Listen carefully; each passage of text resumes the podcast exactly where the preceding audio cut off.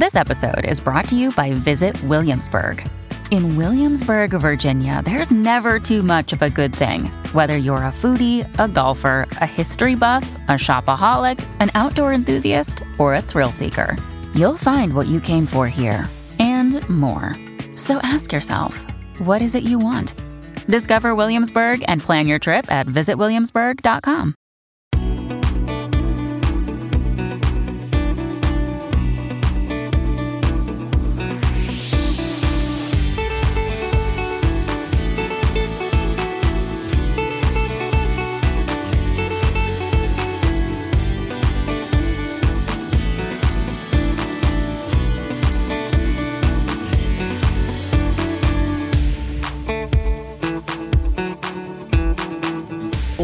talk roads. Uh, and let's face it, who thinks of roads until one is blocked, or in the case of uh, the atmospheric river that we saw in 2021, completely washed away? Well, the folks who help build and maintain the highways throughout our province certainly know the reality of keeping our transportation network running. The work is certainly not going away, and that's why the BC Road Builders are launching a new recruitment drive as they attempt to bolster their ranks. For more on their campaign to attract new skilled workers is BC Road Builders Vice President Matt Pitcairn. Matt, thank you for joining us today. Yeah, thank you so much, Jeff. Uh, an interesting program here 3.9 million to attract skilled workers to become road builders walk me through this uh, this uh, trailer the simulator uh, that will be uh, crisscrossing british columbia yeah, happy to. So thank you to this $3.9 million grant opportunity that we've gotten from the province in collaboration with the feds. We're going to be putting together a province-wide talent attraction program to attract folks to our highway maintenance sector and pique their interest in heavy equipment operation. The crown jewel of this outreach tour is going to be a 34-foot trailer that we're going to tow around every section of BC, and inside of it, we're going to have five simulators a snowplow simulator, a heavy equipment operation simulator, and virtual reality stations. And our intent is to touch as many British Columbians, new immigrants, students, and really pique their interest about the exciting career opportunities we have here in our industry. How much uh, of a challenge is the labor issue moving forward for your organization? So we, our members are very busy right now following the atmospheric river. There's a lot of work to be done, and um, you know we're managing the work today. Looking in the future, we see some major projects coming offline in the near future, such as the Trans Mountain Pipeline, Coastal GasLink, Pattullo Bridge, LNG Canada Site C there's a lot of labor coming back into the, the workforce here. But really, this, this initiative is focused on proactive outreach to future employees. We know in every industry there's a massive amount of retirements coming in the next 5, 10, 15 years. So this talent attraction program is really going to help us get in front of that and hopefully put a career path on individuals' radar that may not have been front and center in the past. So mm-hmm. We're, we're doing okay today, but we know challenges are coming for all sectors, and this is our attempt to get in front of that. Um, how much training is required uh, to be be part of the road builders? I know each organization, every private sector company is going to be a little different, but walk me through a little bit in regards to, you know, in regards to the education and preparation that some of these folks would need to, to, to if they wanted to sort of take part in this this type of work. Yeah, so I think you know our members. There's a, there's a distinction we use. We we represent horizontal constructors uh, mm-hmm. versus the vertical, which, which is more the tower, the residential. So in our field, there's not as many skilled trades, and really we're looking for individuals with the right attitude. They want to be there, and we can get them trained up and going, you know, on the site and have them move up the ladder as they go. So we we do our members do a lot of the training on the ground in site. Safety is absolute number one priority for our folks, mm-hmm. but we don't have the same amount of red seal trades as you may see in the vertical sector.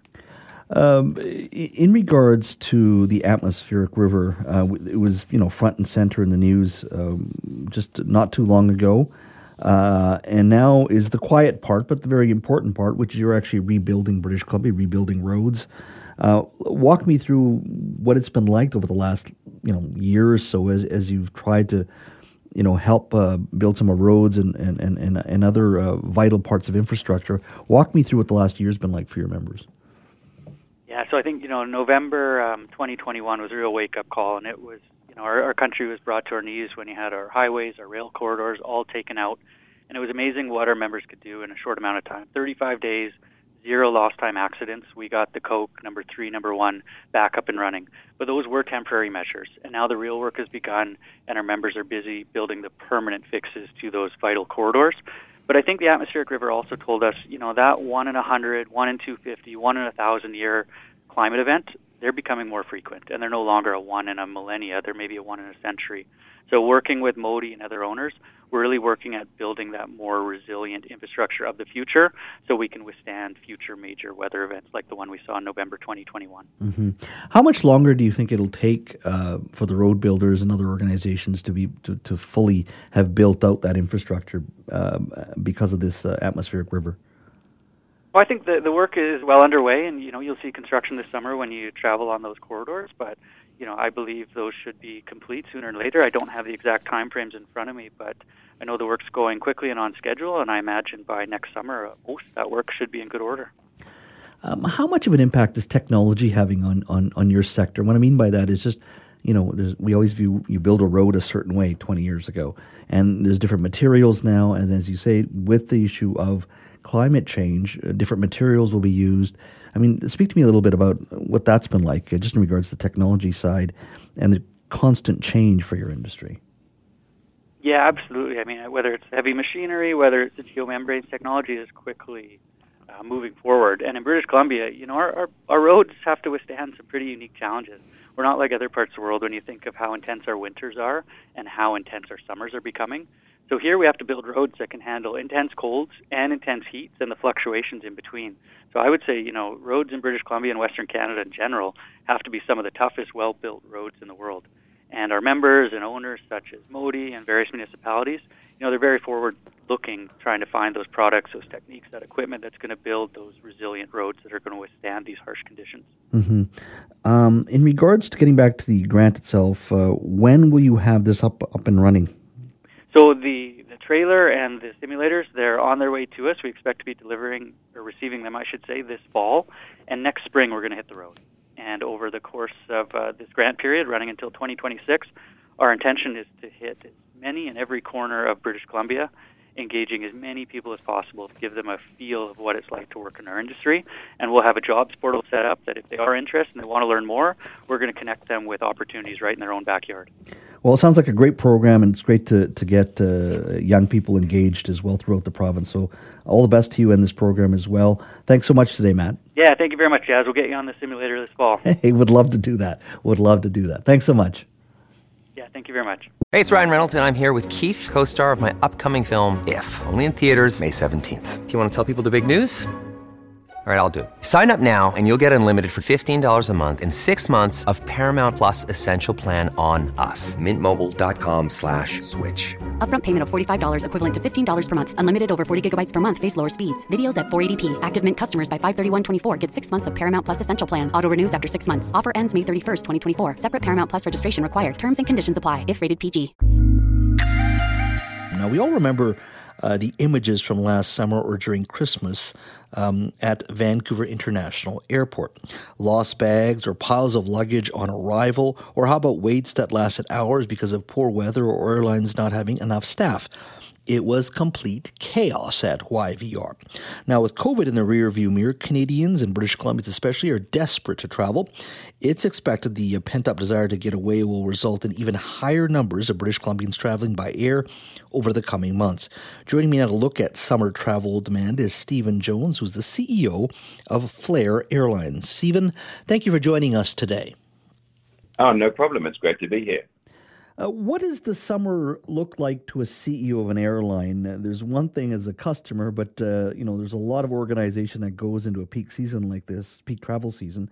What are you seeing moving forward into the summer season? Yeah, there are two elements uh, of that for me. I think we've got the operational element and then the sales element. And so, if I start first with the operation, mm-hmm. I think this summer is going to be fundamentally different and better than it was last summer some of the whole industry um, just was creaking and groaning as it was coming back from uh, COVID and you know lack of experienced resources and right across the chain.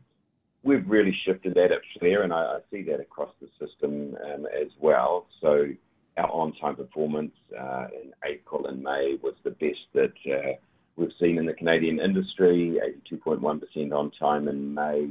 Um, our completion factor, so the number of flights that were scheduled versus those that cancel. We're at 99.5% for the last um, 30 days. So, so I think we're going into the summer operationally feeling um, very confident and strong about it, or at least the things that are under our control. Um, and then in terms of sales, then we're fortunate as a business that we get very good visibility on forward sales because people book travel in advance. Um, and again, it, I think it's going to be an absolute boomer of a summer in that um, we're at 90% full across our network in April, May, 90% in June, and I think we'll get to 92, 93% for July and August. So um, this looks like uh, the summer that we've all been waiting for.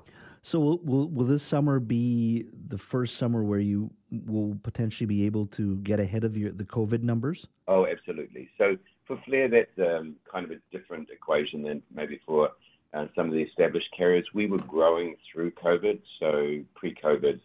Um, at best, I think we had five or six aircraft. It was before my time with the airline. Um, by April of 2021, we had one aircraft flying. Um, this summer we'll have 21 flying in the peak, and so we're way, way ahead of pre-COVID.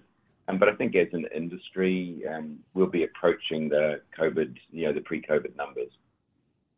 What has what did COVID do to the industry on a structural level that you think uh, some may be positive, some may be negative, but are there structural or permanent changes that uh, COVID inflicted on the airline industry? Yeah, so across the the globe, it, it had a, a massive impact. I was um, in Europe at the beginning of COVID and came here sort of during late COVID. But um, airlines around the world um, firstly set all their fleet on the ground, and then they looked at the fleet and say which of these are actually aircraft that we want to keep.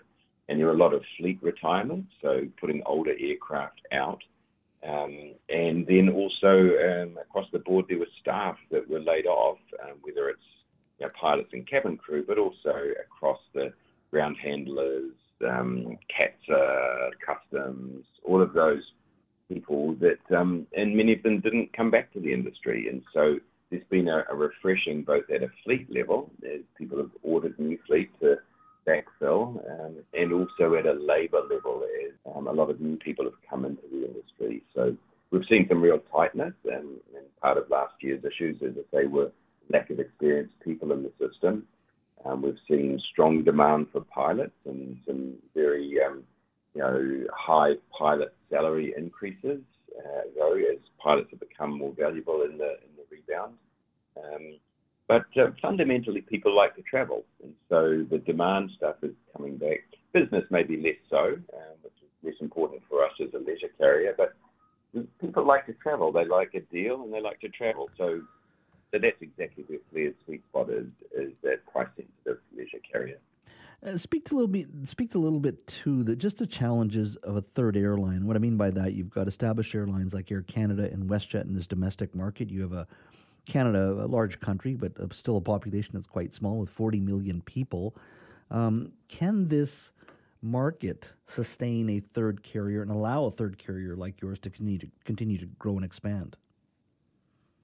We're fundamentally different in our approach to the market. And so um, Canada previously, as you said, was dominated by the two big legacy carriers. Um, and as a consequence, you know, quite high cost structures, quite high fares, people just didn't travel as much. When it's $800 to fly for, you know, here to Calgary, um, you know, fewer people are going to want to do that. Our model is to keep our costs low by being efficient and simple and giving customers choice. Um, and by keeping our costs low, we can offer low fares um, on a sustainable basis. And so we're creating new demand. And we often talk about our biggest competitor is the couch, you know, just getting people off their butts and getting out and seeing this beautiful country and seeing their friends and family. And so we're stimulating new demand. Uh, Stephen, in regards to expansion, in regards to your airline, I think you were quoted as saying you wanted to go from 20 planes to eventually get to 50 planes. What's the timeline for something like that? I would say 2027 is realistic. Um, for that, we call it F50. That's Flair getting to 50 aircraft, and it's it's just a reflection of the ambition that we have for the business. Uh, in regards to uh, when you set up an airline, uh, how much of the focus is going to be domestic or the North America market, and how much of an emphasis would you place on more international travel, whether it be to Asia or to Europe?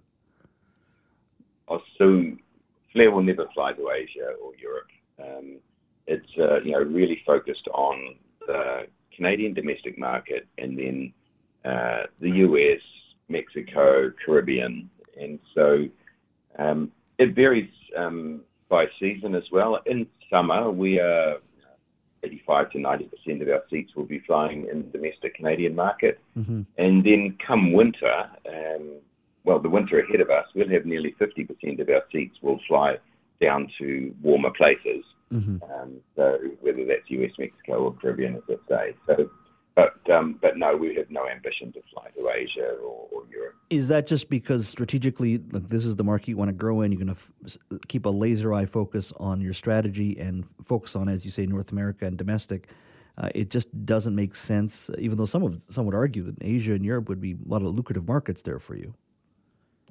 Um, they may be lucrative markets, but I, I think to be successful um, as an airline and in business generally, you have to know what your sort of um, lane is. You know, pick a lane, stay in the lane, and our lane is is price sensitive uh, leisure customers in Canada.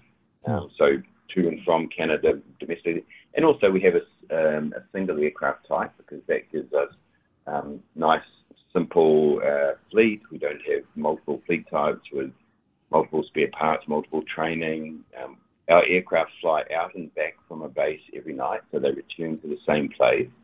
Um, and so the crews have to be able to get out and back on, on one crew duty. And so it's just about keeping it simple, keeping it focused, and um, there may be money to be made in other markets, but we'll leave that to uh, to the others. Mm-hmm, mm-hmm. Um, in regards to just operating out of Canadian airports, uh, I'm curious. In the past, uh, there's been you know other carriers have talked about uh, landing fees uh, and uh, airlines being treated as cash cows uh, in regards to just the cost itself. And a lot of these bigger airlines, airports, sorry, you know, um, are operated as for-profit businesses, or at least separate from government. Um, what would you like to see done in regards to spring greater competition in the airline industry moving forward, so people do have a lot of choice uh, when they do travel beyond just the, the, big two, and wanting to you know attract more smaller carriers that at least provide choice for Canadians? Yeah, so I think uh, airports have their part to play, and, and they re- need to realise that not everyone wants the you know high sort of chrome and, and marble and, and everything in, in the buildings. Actually, we need a functional uh, and simple pathway through the airport with some basic uh, amenities. But um, I was yesterday in, in Kitchener Waterloo where they were launching their new bag system and, and front of house bags, back of house bag screening. Um, and it's a, it's a classic low cost terminal, um, really well suited to our, our business. At the same time, we operate, um, you know, most of our capacity uh, by numbers of flights would would be out of Vancouver and um, Toronto Pearson, and we have great relationships with those two airports, but they are in many ways built for a, a different operation. I think everyone in the system has the obligation to keep their costs as efficient as possible because we see price elasticity. You know, prices go up, demand goes down. Um, Economics 101 actually was true, and so um, that's you know a dollar here, a dollar there doesn't seem to matter, but it actually hits demand. So mm-hmm. everyone's responsible for keeping costs efficient. It, there are a lot of uh, carriers around around the world. Uh, you see markets that are growing significantly. Asia being one, um, as the, the nations uh, on that continent continue to grow, whether it be China or India or Southeast Asia. Uh, there's different models in Europe as well, and in the U.S. U.S. Are there one or two airlines you admire uh, that I don't know Flair models itself after, but you like their business model because they do try to keep it simple and make sure uh, consumers number one have a choice, but also keep costs down? Are there any airlines around the world that you admire? Would you know feel there's perhaps something you can learn from as as a CEO for Flair? Yeah, absolutely. I think Ryanair to me is the gold standard. Um, you know, they've got more than 500 aircraft, um, and they operate like a Swiss watch. You know, they are absolutely the, the gold standard for me about keeping it simple, keep the costs low, keep the prices low. Uh, I worked for three years for Wizz Air, which is another very big and successful ultra low cost carrier in Europe. And again, very, very disciplined um, in sticking to the formula. Um, so I've got great admiration for them as well. in the US, you know, we see Frontier, we see Spirit is doing a great job, and there are others in, in Asia as well. So for us, it's the, the basic ULCC ultra low cost carrier formula, and just sticking to that. Can you do that in Canada with a large geographical footprint like ours, basically 40 million people spread over five time zones? Oh yeah, I mean, the the every geography is different. Um, but for example, at Wizz Air, um, the average length of flight was only slightly less than what it is for us here at Flair. Um, so everyone, every market is slightly nuanced, but um, again, back to those things. What do people love? People love to travel, and people love a deal. And so, if you can actually offer that, um, then you know your aircraft will be full. And uh, our flights, you know, 90% load factor in April, 90 in May, 90 in June. So it's um, there's no problem attracting people. Stephen, thank you so much for your time today. Really appreciate it, and all the best to you this summer season. All right, let's talk sanctuary schools. Now, school is out, of course, but I'm sure there'll be many uh, family inquiring uh, uh, many districts in regards to sanctuary schools in BC. Uh, BC. Usually in the summertime, that's when people start inquiring about uh, sanctuary schools. What what does it mean? Well, assume if a if a family is living in in your community and they're going through sort of an immigration system or a bureaucratic immigration system that can take many months, sometimes many years to approve uh, people's residency. Well, what's happening here is if they are stuck in a bureaucratic uh, mode with the government in some capacity, sometimes these uh, people's children do not go to school. They'll be sitting at home for many, many months. And what sanctuary schools do with a designation, it signals a district's commitment to protecting undocumented students, and especially if they don't have any residency documentation. That basically means even if your parents are going through immigration hassles, uh, the children can still attend school. Well, New Westminster School District was the first in BC to adopt a sanctuary schools policy in 2017. Slowly, other school districts in BC are now looking at that policy.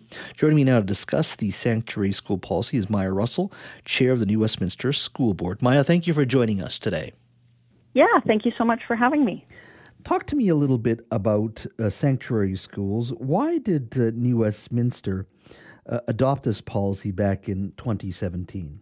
Yeah, well, thank you so much for your interest in the policy. Um, it's one we're really proud of. Uh, I wasn't on the board at the time. I was actually a parent um, supporting a refugee family at that time.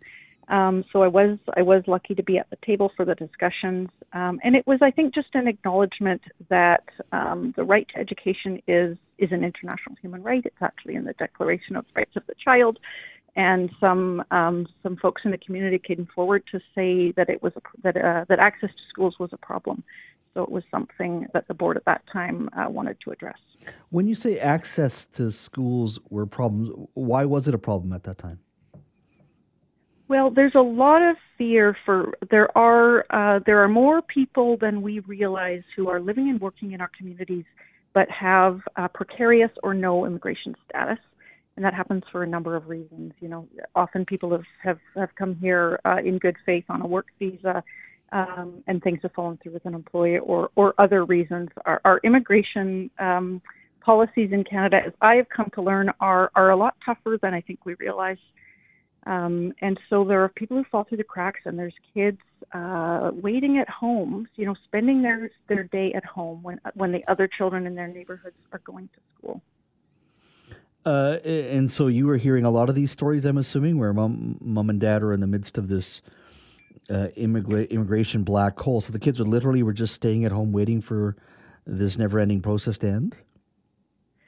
That's right. And I would say it's not a lot of families. It's actually a very small number of families, but you know, for those for those families it means the world. Um, and people have often gone through a lot to get here or to be at the position that they're in. Um, and having a child able to start school is so important to that family kind of regaining some normalcy in in their life. Um, it, it's as we know, you know, we're at the end of the school year for my family, and I can tell you we miss that structure and routine. Although you know we love uh, we love being able to hang out and and read and go to the park, but um, but it's really really critical for families. Mm-hmm, mm-hmm. Uh, what's the age group so far of, of the group that you generally that you're attracting? Are these kids in the elementary stage, or these kids uh, at a high school age? It's all ages actually, um, and as I say, it's it, again it's a very small number. So in this school year, we were able to register about 25 fam- uh, 25 students from 20 families, um, and they really range from kindergarten right up to to to grade 12. Uh, we had a student graduate last year who had who had registered through the sanctuary school. And why are in regards to the parents though? So this is immigration challenge that they're dealing with is it's it's something uh, in, in the case of a work permit or like is it are they refugees specifically or is it a case of just uh, someone who's emigrated here on a work work visa work permit of some sort and is just waiting for the process to sort of work its way through yeah there's a number of reasons why people can sort of fall through the cracks of our of our immigration policy. They may have come in as temporary um, temporary workers on a on a work visa, which can be tied to an employer, and then you know that employment relationship uh, doesn't work out. You know there are unfortunately some unscrupulous employers who take advantage of people, um, and then they become you know precarious when they're not when they when they lose that status from that employer. Um, but regardless of the reasons, um, what what we felt was important was um, you know we're not we're not here uh, to judge that. There's another level of government, obviously, that has to do that work and, and is involved with borders and and, and, and security. Um, but when we know that you know there's a child sitting in a basement uh, during the school day who's missing out on learning, who in almost all cases is going to remain in this community. You know, these are our neighbors. These kids are growing up with our kids, and they're they're going to you know grow up and live and work in our community. And it just made no sense that they be excluded from school. Uh, do other districts have a similar program? There's been quite a bit of work done, and I should say this work has been led for years by community based advocates, people who've been working with these families. Um, Sanctuary Health is one, Watari in Surrey is another, who have put in a huge amount of time advocating for families at, at all sorts of districts. And there's sort of um, varying success we are, you know, we were pleased to see that the BC School Trustees Association has done some work with the Ministry of Education around some guidelines because um, this is actually something that should be happening in every district. It is, you know, a fundamental human right. Uh, it is actually protected in the School Act. The only requirement to participate in school is that somebody is what's called ordinarily resident, which means really you've been here for six months or, or more, and, and this is where you live. There isn't somewhere else that you can that you can go back to. Mm-hmm. Um, that really covers all of these kids, and so yeah, we are really hopeful. We we see a lot of improvement. Um, we do hear from from folks in the community that there are still areas where where they are struggling to get kids into school. And um, and it can in some cases take just a huge amount of advocacy um, to you know to help a to help staff you know see and understand that, that this has changed and this is you know fully funded mm-hmm. um, and these students should be enrolled. Um, but but it is uh, yeah we are making some headway. We are speaking to Maya Russell chair of the New Westminster School District. We're talking about the district uh, being uh, a sanctuary uh, district uh, or schools uh, that have been uh, focused on a policy since May of 2017 that has allowed children whose families may be stuck in immigration limbo to at least come to school uh, and to be learning uh, while they wait uh, for immigration to do their thing. Uh, Maya, uh, I'm curious, uh, anecdotally, because you're involved right from the beginning, what kind of impact when these kids do come to school and are consistently going to school? What kind of, how do you see them acting, interacting? Give me a sense of what you see with these students when they are in school. Yeah, it's you. In almost all cases, you would never know that this was a student uh, with precarious uh, status, and that's really how we would want it to be. Um, I can tell you from the for the one family that I'm close to, that um, having that child be able to go out the door uh, in the morning with their backpack like all the other kids in the neighborhood mm-hmm. um, was so important to their sense of self-esteem and and conversely you know the experience of being excluded unfortunately like quite tragically being sent away and said you know your documents aren't valid here.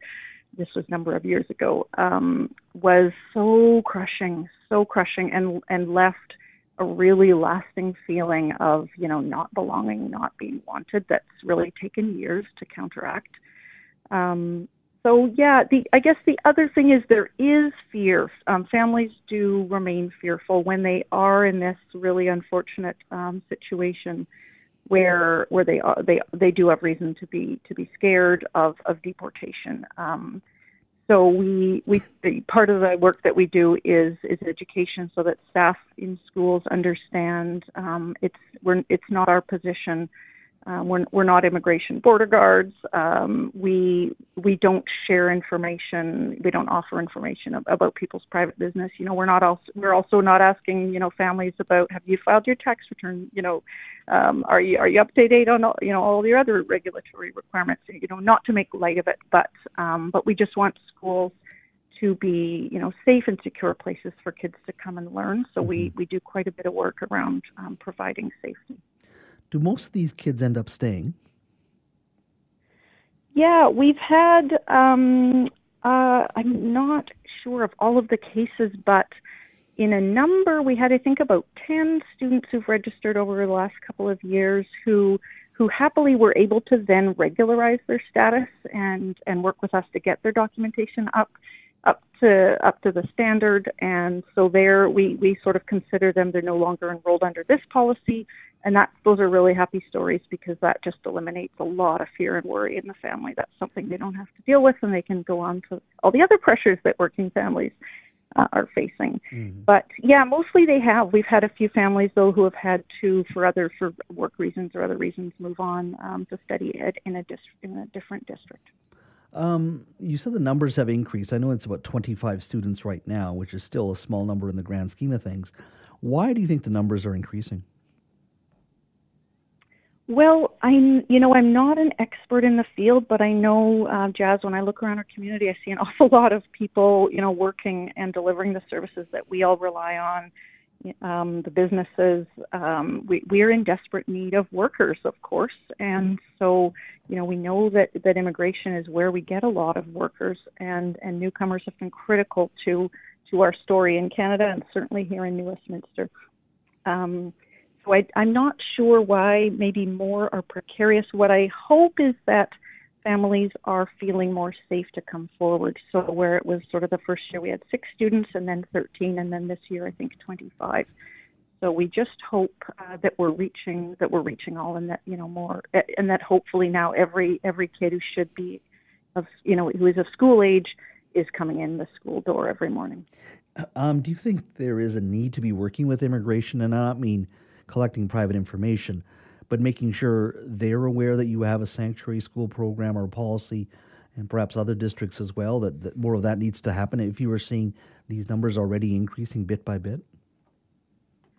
Yeah, I certainly do want uh, families to know that your immigration status shouldn't be a barrier to a child accessing their their human right to an education. You know, their ch- children are not responsible for the choices or situations that their families that their parents land themselves in and that was a that was a decision made at the UN after the Second World War and I think it really stands the test of time. So we certainly want families to know, you know, that that should not be a barrier. Kids shouldn't be punished for for what uh, what's going on with their parents. And we do try to get the word out through community organizations who are working with newcomers. Final question to you. Um, how close has this work been with groups like Mosaic and some of the other counseling services that um, that you've been working with? I mean, eh, did they come in right from the beginning, or did you have to slowly build that relationship with them? It was really um, community organizations working with newcomers who really brought this to us. So, as I said, Sanctuary Health, Watari are some of the organizations. Uh, Mosaic has also been critical. So that's a, that's a nonprofit delivers support to newcomers in our schools through the Settlement Workers in Schools program through the federal government, and um, and yeah, connecting connecting students with that service is so critical. That's something we do from day one when we when they come to central registration, and um, we actually have Mosaic right in our central registration welcome center, so we can they can help us sometimes with translation services, and we can connect them right away with with those supports, um, and they can support the family uh, outside of school as well. Well, it's a fabulous program, and I'm great. I'm just glad that it's working out for these kids and these families as well, and it's vitally needed. Really appreciate your time today, Maya. Thank you so much. Thank you very much for bringing it to light. Intermittent fasting. Of course, it's taken off in popularity in recent years as an alternative to more traditional weight loss advice uh, including counting calories. Calories. Now, intermittent fasting is essentially time restricted eating, where you limit what you eat uh, to a specific window of time. So, you know, you eat for six hours out of a day or eight hours out of the day. Rest of the time, you're not eating. Now, some research suggests this can be successful for weight loss in the short term because people end up eating less, but it has been less clear how well it works over a longer stretch of time. Well, a study published recently by the University of Illinois Chicago looked at people who lost weight with intermittent fasting and asked, can they maintain the weight loss? Joining me to talk about uh, intermittent fasting and this study is Dani Renouf. She's a dietitian at St. Paul's Hospital. Dani, thank you for joining us today. Thank you, Jas. It's a pleasure to be here. Uh, intermittent fasting, uh, it's one of those terms that, uh, you know, all of us, uh, to a certain degree, probably the last four or five years, it's come into quite a bit of fashion in regards to we'll know somebody who's attempting it, has done it. A lot of people speak very well of it. Uh, this new study uh, says, uh, from my understanding, looks like uh, people are able to keep the weight off if they stick with intermittent fasting. How do you read read the study? Well, you know, intermittent fasting has been shown to lead to weight loss.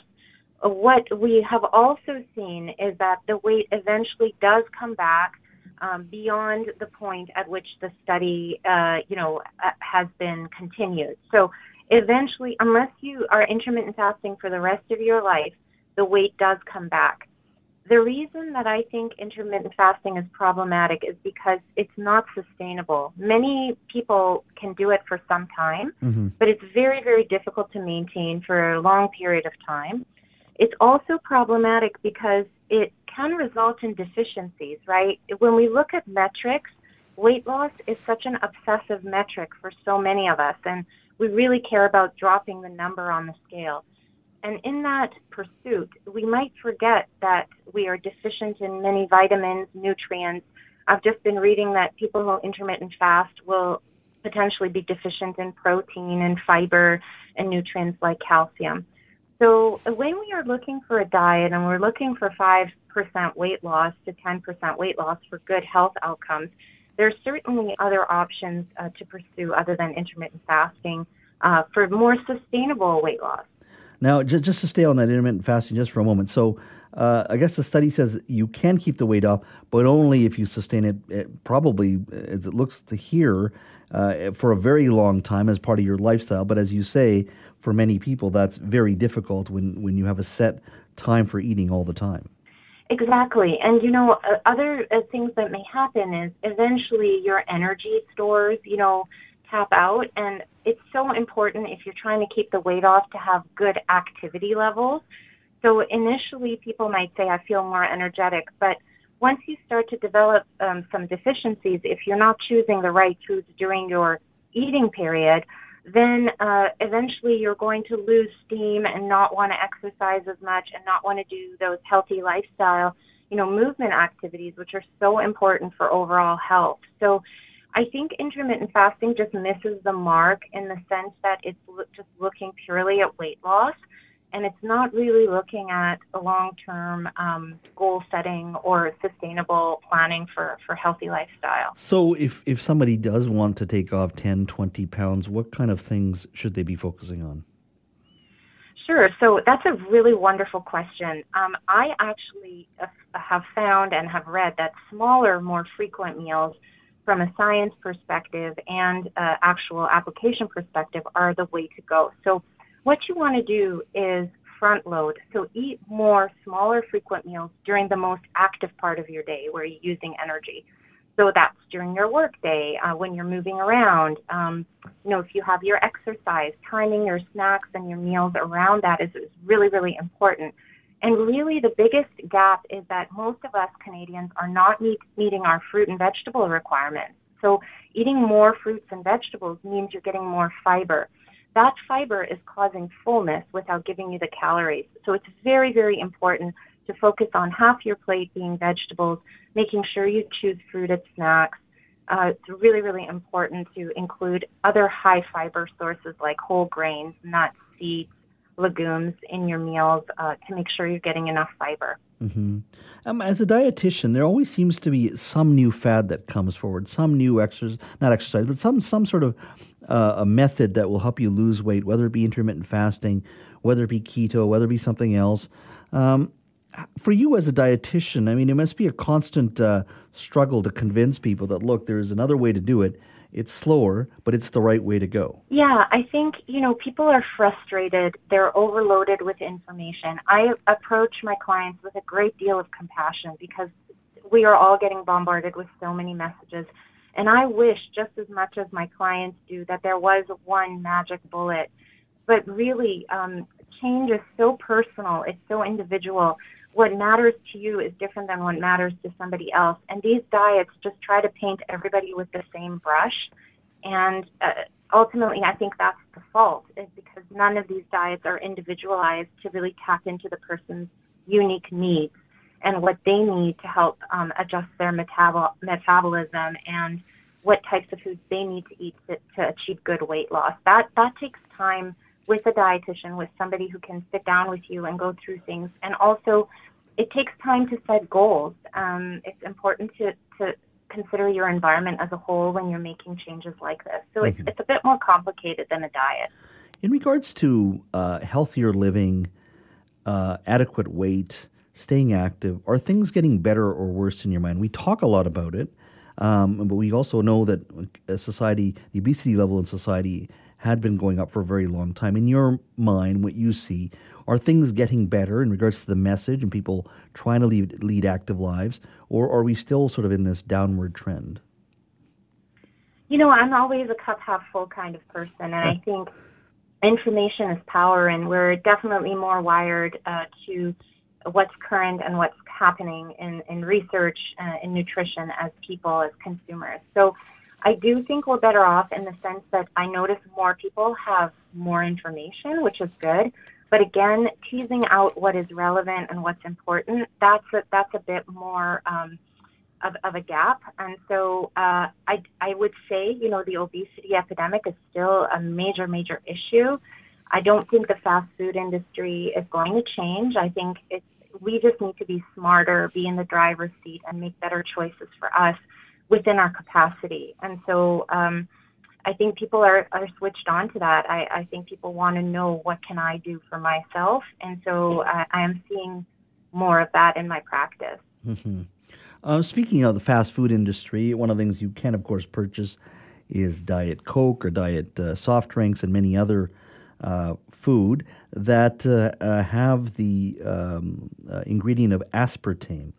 Now, we are learning that the International Agency for Research on Cancer, which is the World Health Organization's uh, cancer research unit, uh, they are poised to label aspartame as a potential carcinogen over the next couple of weeks. Uh, now, uh, aspartame is, you know, as you know very well, a white odorless powder, a low calorie artificial sweetener, which uh, I guess is, uh, from what I'm reading, is 200 times sweeter than sugar.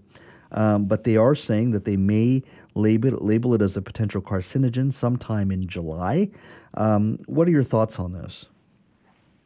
Yeah, so as dietitians, we, you know, try to promote whole foods. We really, really want people to, as much as possible, try to eat foods that are not packaged because once a food is packaged, you're looking at more processing. And when you're looking at more processing, you're looking at more chemical ingredients.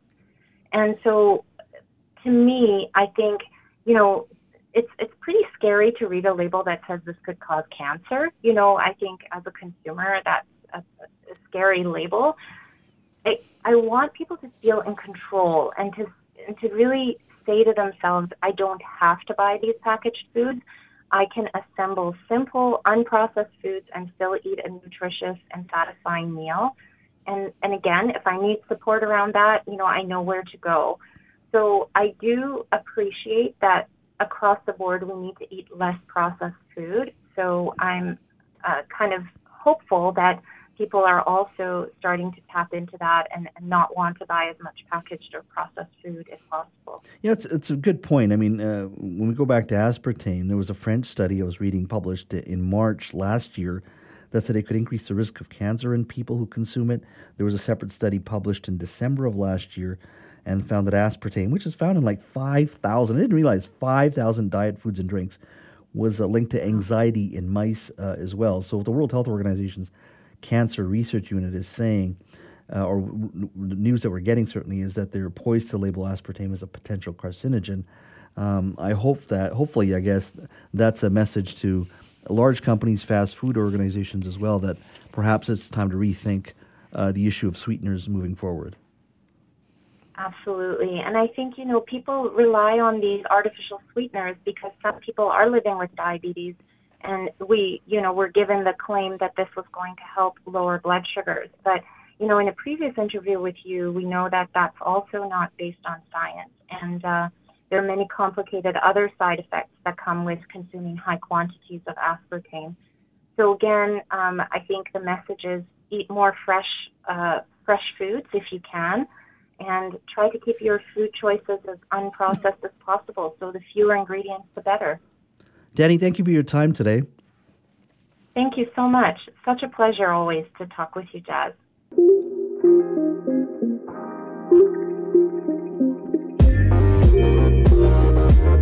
Thanks for listening to the Jas Johal Show podcast. Don't forget to subscribe to the show on Apple or Google Podcasts, Spotify, or wherever you get your podcasts.